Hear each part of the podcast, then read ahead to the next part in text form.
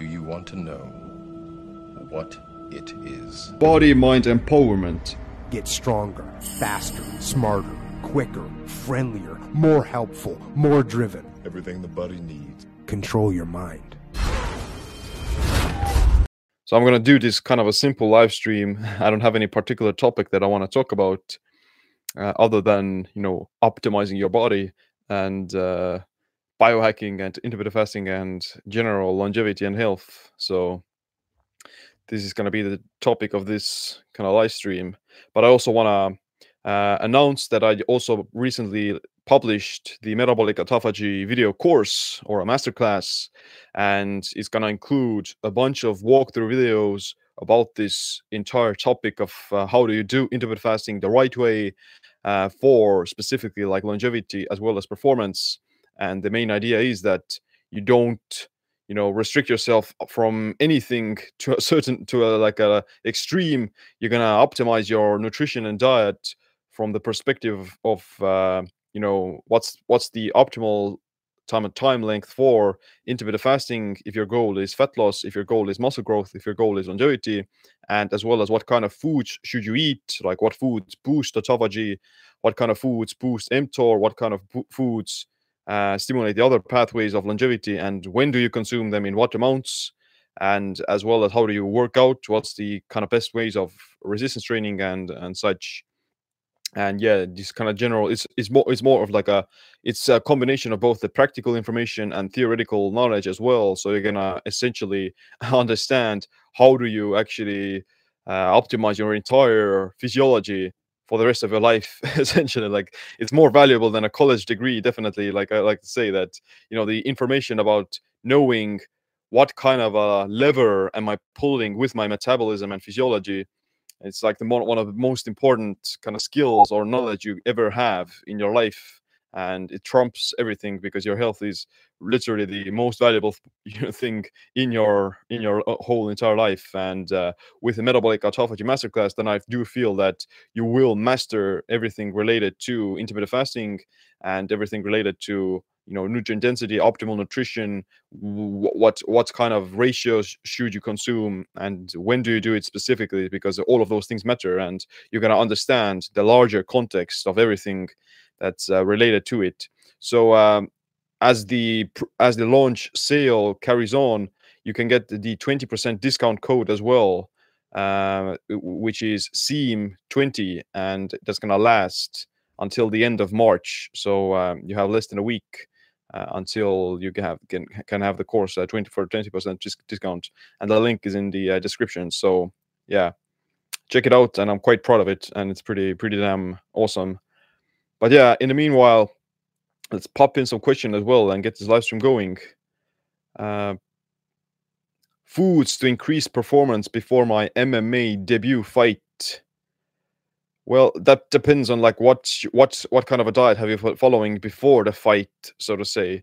That if you're already eating, let's say, uh, non-keto diet and you're somewhat metabolically flexible with the carbs, then in that case, uh, you may want to have like a carb load the night before, before the MMA fight, to kind of fill up your glycogen, and then this gonna show like a significant kind of explosiveness during the fight.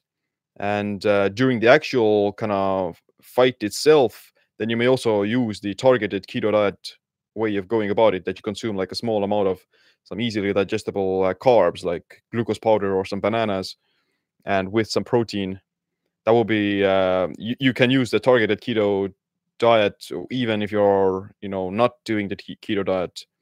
Uh, in the case of being on a keto diet before the fight then in that case you could have like a carb load as well but the potential is that if you haven't done a carb load in a long time before that then you may bonk and you may feel like more tired just because of not having the metabolic flexibility. But if you have done these carb loads before then uh, you could carb load and then still take like a, um, a keto shake before that but it's yeah essentially how how uh, kind of sensitive to you are you, you are to the carbs but I uh, hope that answers your question. Talk about reducing cortisol. Well, uh, with cortisol, then um, kind of you have to reduce the stimulation of the sympathetic nervous system. So everything that is stimulating your sympathetic nervous system is also going to increase cortisol, and you want to reduce it. You want to, you know, do the opposite and uh, promote the parasympathetic dominant state. And the, kind of the best ways for me, usually, or the kind of immediate things you could do right away, would be to simply go for a walk in nature and kind of plug off completely because uh, there are a lot of studies that even like 15 minutes in nature like in the forest or something it uh, reduces anxiety uh, lowers stress uh, increases your mindfulness and yeah it's generally a, an amazing way of kind of resetting yourself. And usually when i feel overwhelmed or something then i'm simply going for a walk like i'll i'll forget about everything else.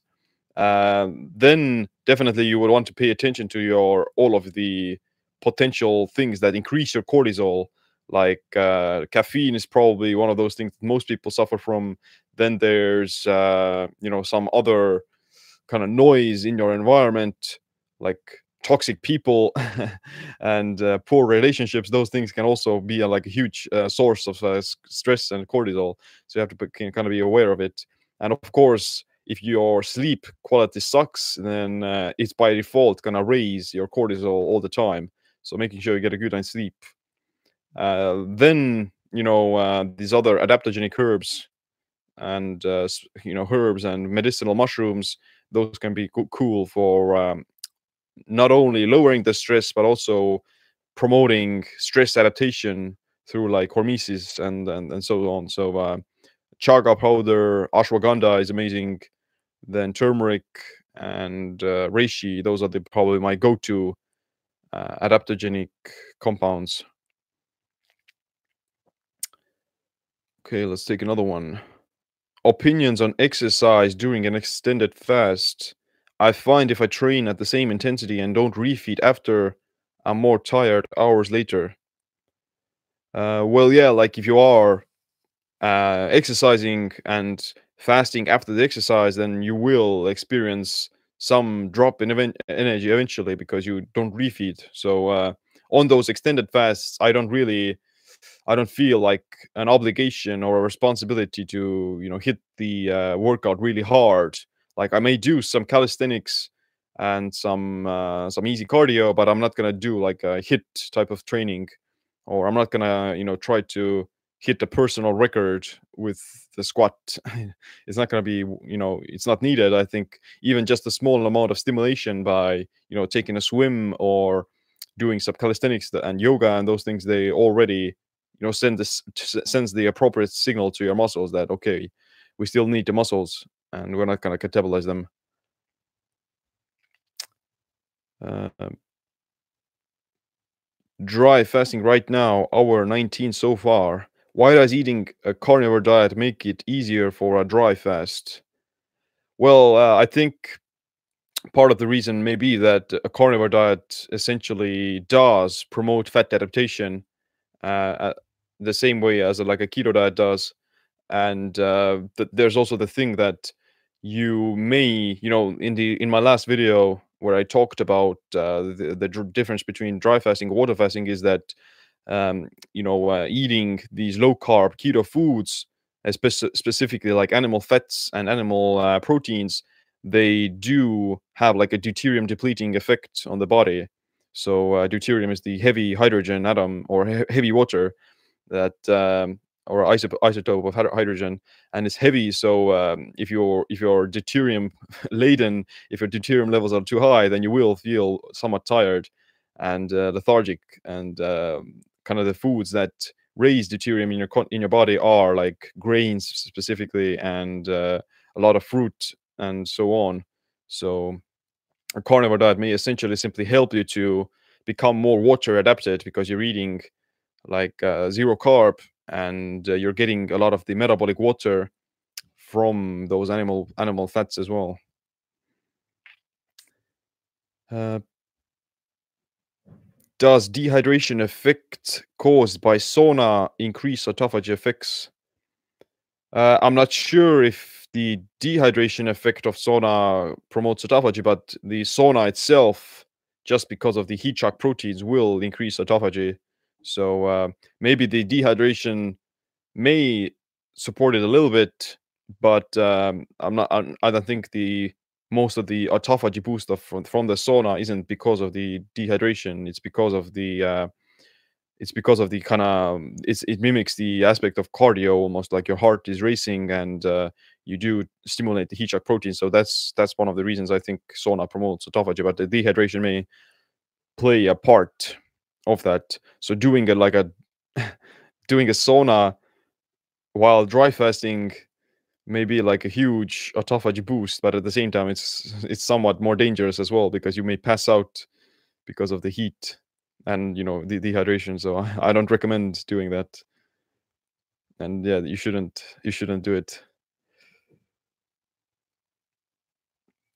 Um what can you tell us about goitrogens well goitrogens are these uh, compounds that inhibit iodine absorption and they can negatively affect thyroid health if you overconsume them so th- those goitrogens can be found in uh, vegetables primarily like cruciferous and broccoli and spinach and kale.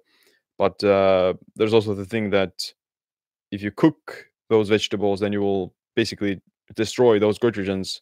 Um, at the same time, there are some kind of some people will, uh, if you have like some thyroid issues or low thyroid, then eating a bunch of raw kale is definitely not the best idea because it's gonna kind of really damage the th- thyroid or you know inhibit with iodine absorption and and usually with people with low thyroid they suffer from that because of their deficient in iodine.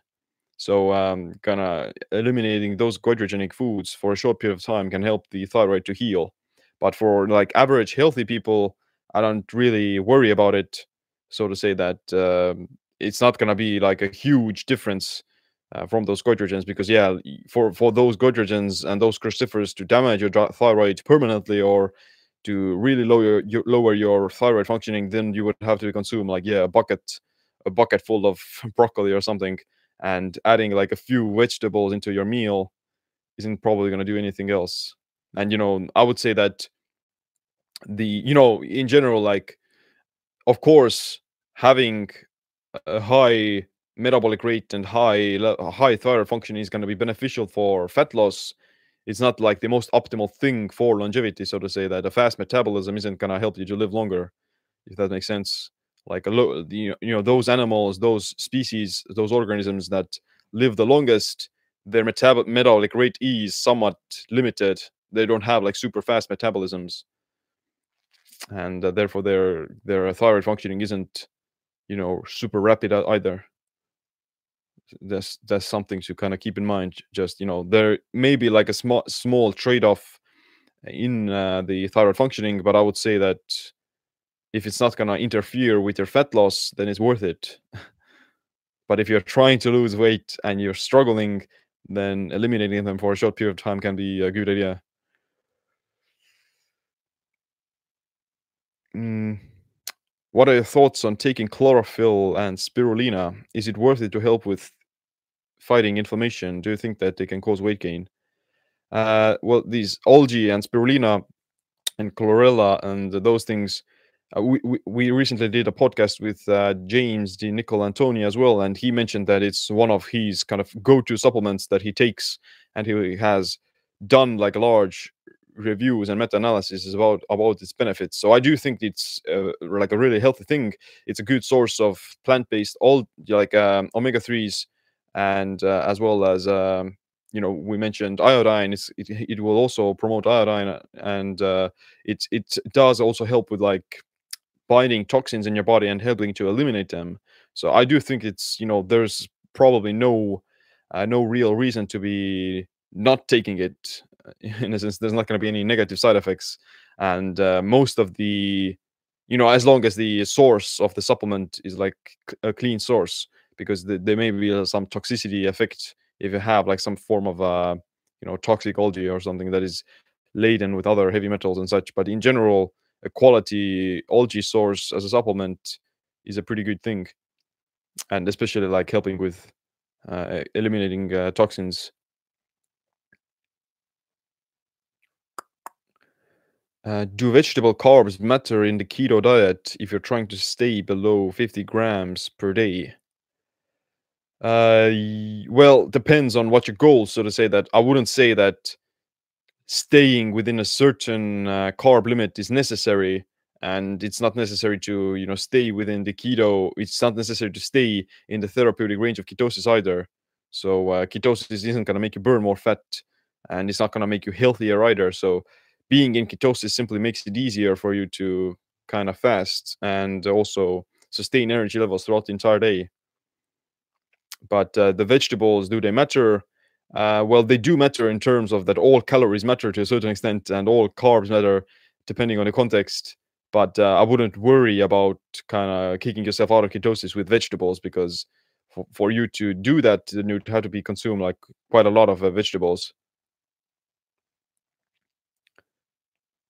But if you're kind of hitting a plateau or something, then you may want to kind of at least measure and see how many vegetables are you actually consuming.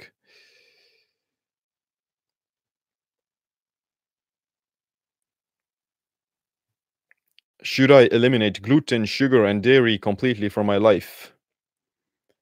Uh, well, I, I think that there is no inherent benefit to gluten uh, or sugar or dairy. Like those things that aren't not essential, and your body does function very well without. So you definitely don't need them.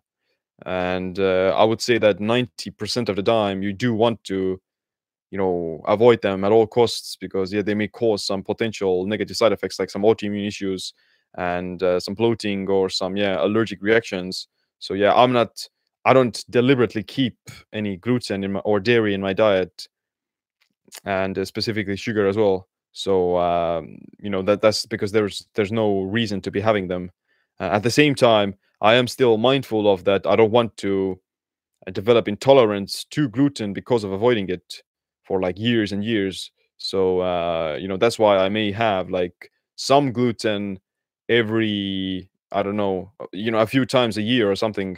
Like uh, I'm not I'm not I'm not afraid of having some cake at Christmas or at a birthday or something because it's so infrequent and it does maintain this metabolic flexibility in the sense that you, if you have them every once in a while, like 90% of the time you still want to avoid it, but you know every once in a while it's it's fine as long as it doesn't become like a habit and you don't justify it away.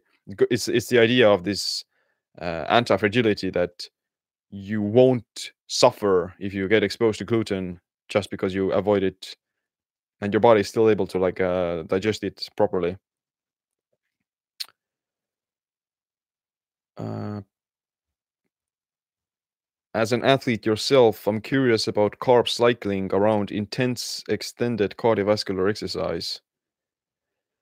Uh, with with in the with cardiovascular exercise like endurance, then I don't see like a huge reason to be doing carb cycling because uh, endurance sports is primarily like uh, you when you are doing some form of endurance, then you're burning primarily fat for fuel already. So the keto diet is perfect for that. I would say, especially like ultra endurance and so, so and these kinds of things.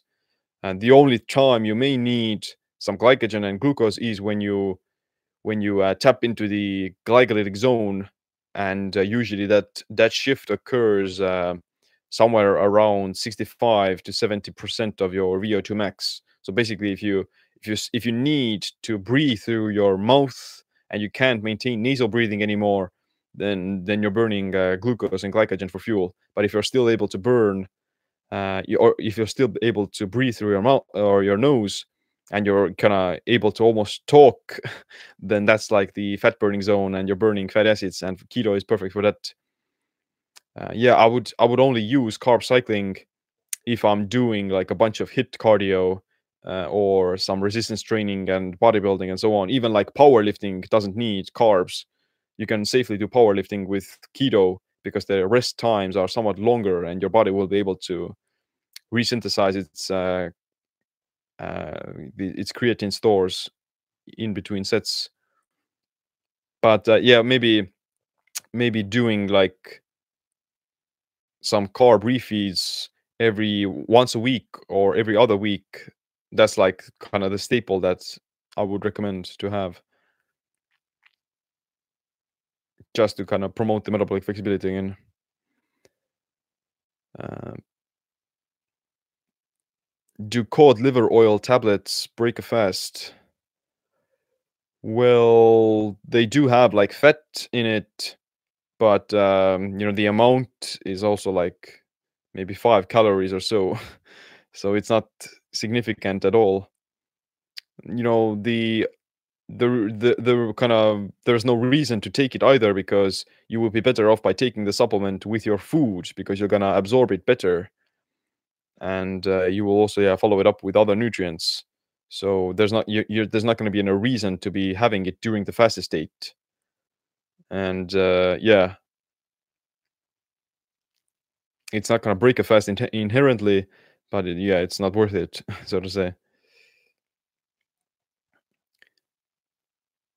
Hey Siim, as a two-time cancer patient, your channel has helped me significantly. A big big shout out from New Jersey. Well, that's awesome. I'm glad to help. Like, although uh, I'm definitely not a doctor or something, but yeah, it's good to hear that you know that, that this kind of lifestyle that incorporates, you know, fasting and uh, eating eating uh, controlled amount of carbs, it's it works, and there's a lot of people who are seeing it. Uh, dry fasting 24 hours every day is a good idea. OMAD and WOAD. What is that? WOAD. Uh, okay, not sure what that means. Ways to increase nutrient absorption by little William Shakespeare. Well, um, definitely the best ways to promote nutrient absorption is to have the required digestive enzymes for that food. So, uh, you most people's digestive enzymes are really out of whack and it have like poor digestive health. So uh, some things to kind of look at are: do you have like low stomach acid? Do you suffer from do you suffer from some bloating and constipation after your meals? That's a sign. And to kind of fix that is to make sure you stay hydrated, and secondly also to have you know uh, things that promote stomach acid and hydrochloric acid in the gut before you eat like the best for that maybe like uh, some apple cider vinegar um, but also uh, these um, even even like ginger root like what i like to do is uh, take some apple cider vinegar but also uh, chew on some like ginger root because the ginger root helps with uh, breaking down proteins especially and it does stimulate the digestive enzymes uh, if you are really wanting to like a quick fix, then you can also get like some of like supplemental digestive enzymes. Those are really powerful. Like I've tried them, and uh, you do feel notice that okay, this is actually you know almost like a shot of vinegar straight up, and it does uh, promote like good digestion. The the the um, recently had a podcast as well with uh, Wade Lightheart, and uh, he's from uh, BiOptimizers, and his his MassZymes digestive enzymes are pretty good. But uh, next to that, like natural sources, again, apple cider vinegar, and also like if you are making salad or vegetables or something or eating meat, then I like to like pour some of that vinegar on top of that as well. So you're like eating it and you're getting the vinegar at the same time. So you don't have to take it before that either. Like you preferably uh, both at the same time. And uh, ginger is good then uh, these bitter herbs and uh, greens that also promote uh, stomach acid. So uh, yeah, these uh, like arugula, then uh, some red cabbage and such. Those can also help. And of course, nutrient absorption. Then after the meal, you you would also maybe go for a short walk because that does help with uh, digesting the food. So you, the worst thing would be to do eat eat a bunch of food and then go to sleep right away, or uh, eat a bunch of food and then lay on the couch because uh, you know even the mere fact of standing up that helps to you know move the food through your digestive system and walking stimulates stimulates you know the process and helps with digestion. It's also lowering insulin, so you would always want to walk after your meals and you can absorb the food better you're going to lower your blood sugar faster and even like 10 minutes is uh 10 minutes is all is good enough uh, what do you think about Jillian Michaels bashing the keto diet? Well, she didn't really give a valid reason to bash it, or she didn't even. I, I think she she she doesn't understand how the diet works, and she doesn't really get it. Uh, thoughts on taking nootropics while intermittent fasting? Well, they're somewhat unnecessary. So, uh, you know, the fasting is the best nootropic I feel. And you know, if if not fasting, then doing some form of short burst of HIIT HIIT cardio that's also gonna really ramp up that cortisol and adrenaline and really sharpen your focus. So, um, you know, rebounding you know, running up and down the stairs, doing some burpees, jumping jacks, whatever it is, that's like the my go-to nootropic if I feel that I need one. but usually my my fasting window is already somewhat, you know, good for the brain in my experience.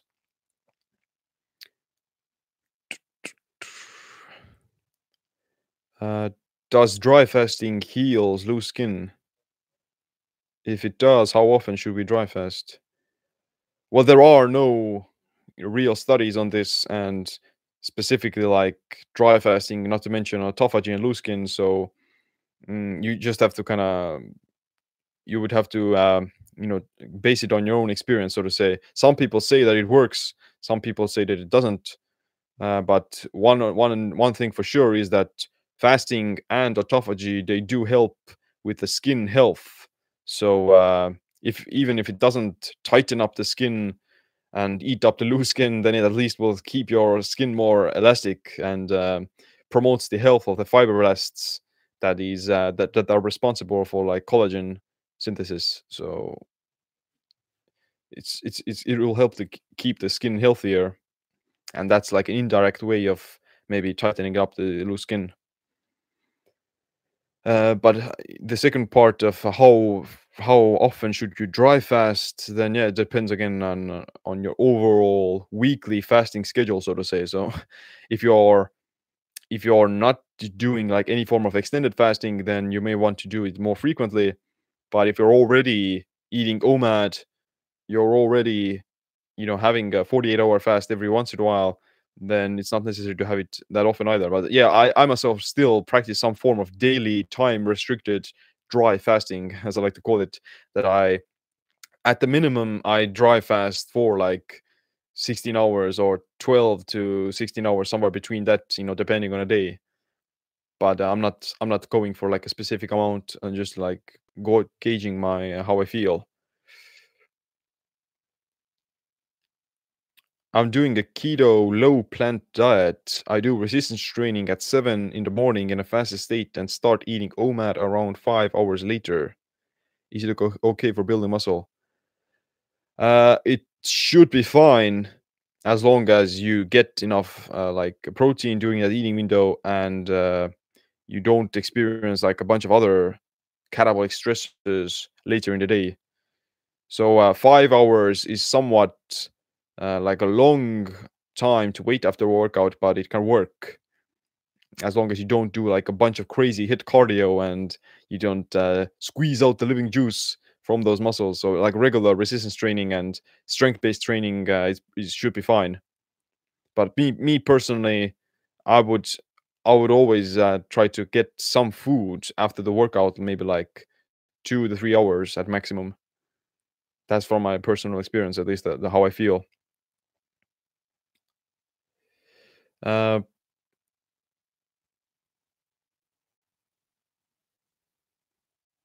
any way to force redistribution of body fat from certain locations, e.g., move lipids from subcutaneous to intermuscular fat. Uh, well, yeah, like spot reduction is not really possible. Uh, only like very small amounts, so to say that if you uh, train a bunch of arms, then your arms will not they won't have like less body fat but they will look more vascular and they will look more leaner than they actually are because of the blood vessels and such. So the same can be applied to your abs. So um, if you are training more your core muscles then those core muscles will be more defined and they may pop out more especially if you're having like lower levels of body fat already.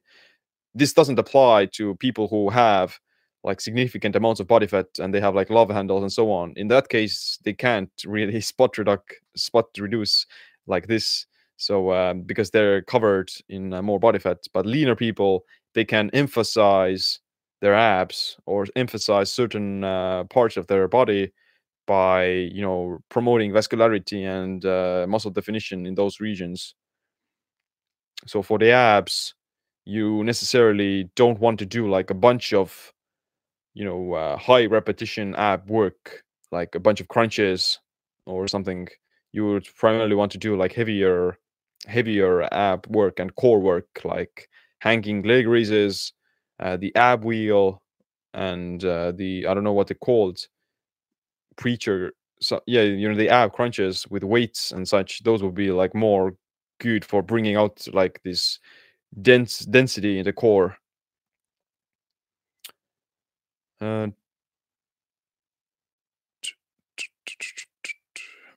your opinion cream of tartar for potassium. During fast with himalayan salt to recommend ideas on those. Yeah i don't i don't i haven't you know seen like a reason to be taking cream of tartar but uh, if it's your only source of potassium then it's gonna be better than nothing so to say uh, preferably you would maybe want to get if you're trying to get more potassium during the fast then getting potassium from either the Nu-Salt uh, or some other equivalent or potassium chloride that would be better. But yeah i'm not, not sure how many calories the, in the cream of tartar there is if if any. But uh, if if it's uh, your only source of potassium during a long water fast then they should be fine what can you take on a dry fast? Well there's air oxygen but uh, nothing else essentially. So if it's a like a hard dry fast then you would also want to avoid all contact with um, water on your skin even. So you would basically dry off do and being exposed to nothing. But on a soft dry fast you can still i don't know rinse your mouth with water or um, you know wash yourself but depends on yeah what what kind of a dry fast they're doing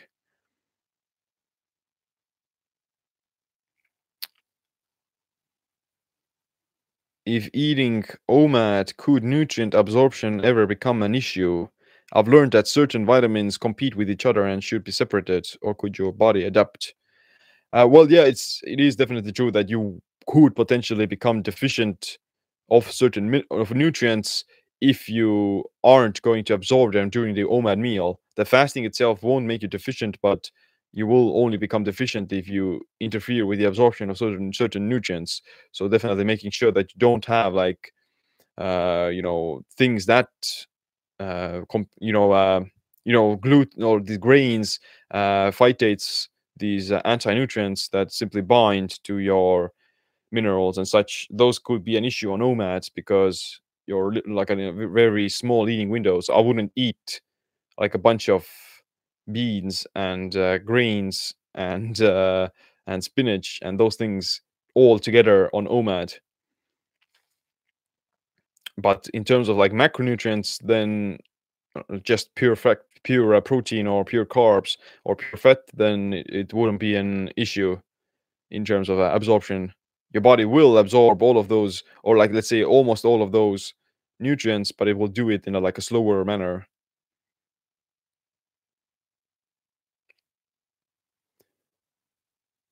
Um,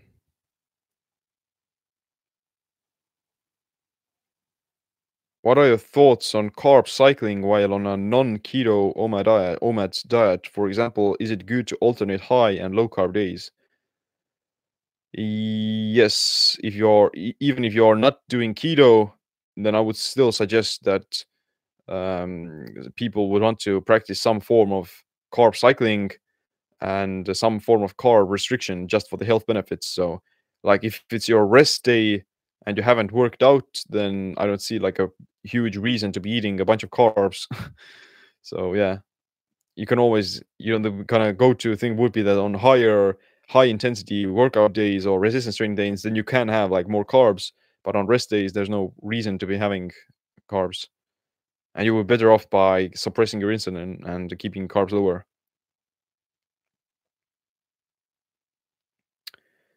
Uh.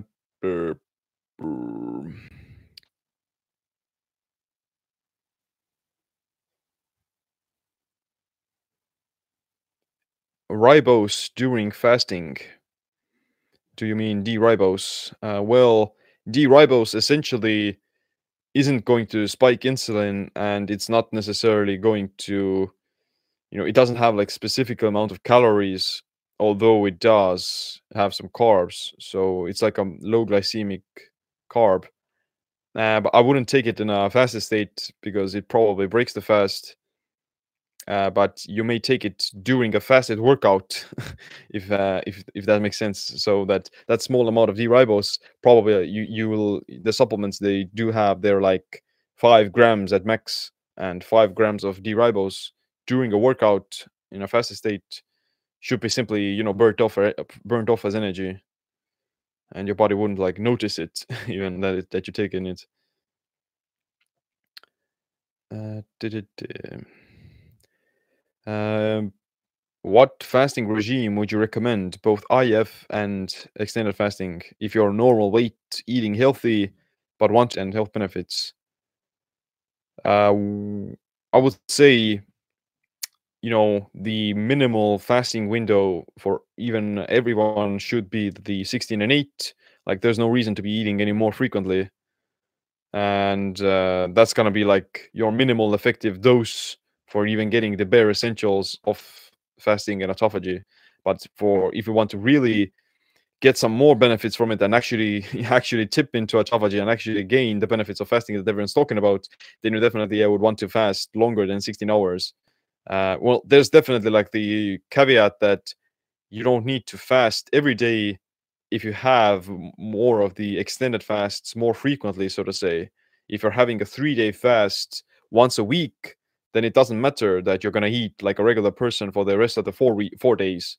So because you're getting into a, like a really significant uh, zone of autophagy and fasting with the three day fast. But um, I, I, don't, you know, it, it, depends again like your overall fasting schedule and fasting routine. On a like a daily basis, I would say that OMAD is a probably a pretty good thing for at least you know the if you're planning on eating every day, then OMAD would be a good thing uh, but um, yeah, again, if you're still with OMAD, you still want to have like longer fasts. You may you may need to have the extended fasts less frequently, so to say, because you're doing OMAD already. But if you're fasting less, your fasting window is shorter, like with the 16 and 8, then you may want to have like the extended fasts more often as well but it depends again on um, your overall health and it depends on what diet you follow. If your diet is already clean, somewhat low carb, and um, it doesn't have like a bunch of extra protein and a bunch of these junk food, then you don't need to fast that often. So it's really context dependent. But yeah, generally, I would say that the minimum minimum I would if I if I weren't to weren't to do any fasting, then I would want to still eat like 16 and 8 that would be like the minimum for normal people let's say who aren't really willing to fast longer. But ideally omad is a pretty good thing. Or even like the warrior diet it doesn't have to be like a really tight omad. Like warrior diet is still a level up from 16 and 8 and me personally i would get maybe like an extended fast um, at least like once every three months or so, and uh, a 48 hour fast maybe once a month.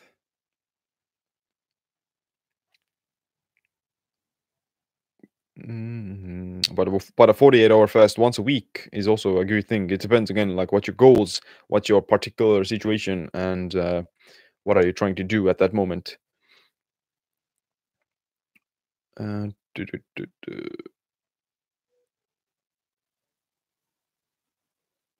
have you talked about cold therapy? Does it have any effect on autophagy or other aspect of our health?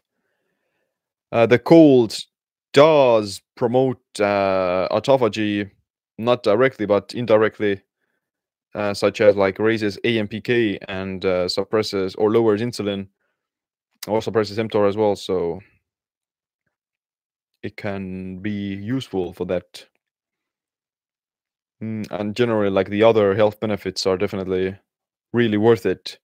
Like lowers inflammation a whole lot. Like I would imagine, uh, even like two minutes in an bath is gonna really suppress the inflammation that you may have and reset it. And it also does promote like uh, the activation of brown fat, so you will become more fat adapted. you will become more of a fat burning machine because the brown fat is more metabolically active. Okay, I'm gonna start wrapping this up. Um, I'm gonna pick a last question, but before I do that, I'll also mention that the metabolic autophagy masterclass is uh, is is live, and you can join it. the There's the link is in the description, and the 20% discount will last until the end of March. So yeah, it's a really comprehensive course about everything related to optimal nutrition, uh, meal timing, the context of the situation, the autophagy process, how do you actually use intermittent fasting for muscle growth, and how do you you know leverage everything uh, in regards to longevity and performance. So it's a really in-depth course, and it has like lectures, it has PowerPoint slides, it has uh, free ebooks, a cookbook. The metabolic autophagy cookbook is also there. Like it has like 70 recipes for autophagy foods, mTOR foods, uh, carb food, carb recycling foods, and uh, general breakfast foods, and uh, and so on. So it's really in depth and walkthrough videos as well and meal examples.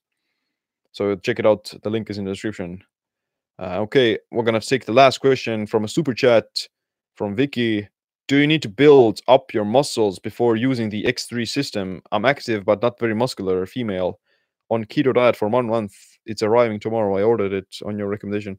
Uh, well, the X3 bar is actually more beneficial for people who don't have like a bunch of resistance training exercise like uh, novice trainer uh, or beginner be- beginner trainees or novice trainees even they will definitely see a bigger response from using the x3 bar. Like even even myself i consider myself like um, you know somewhat of an intermediate or near advanced trainee then i would say that uh, even then even so i i do notice like a somewhat of a boost in at least like muscles uh, or muscle growth. And it's it's it's, it's like any form of other resistance but the th- difference is that uh, it's it's a variable resistance, so you're gonna be able to stimulate maximum intensity at all ranges of the motion. So you're not limited by your weakest range of motion.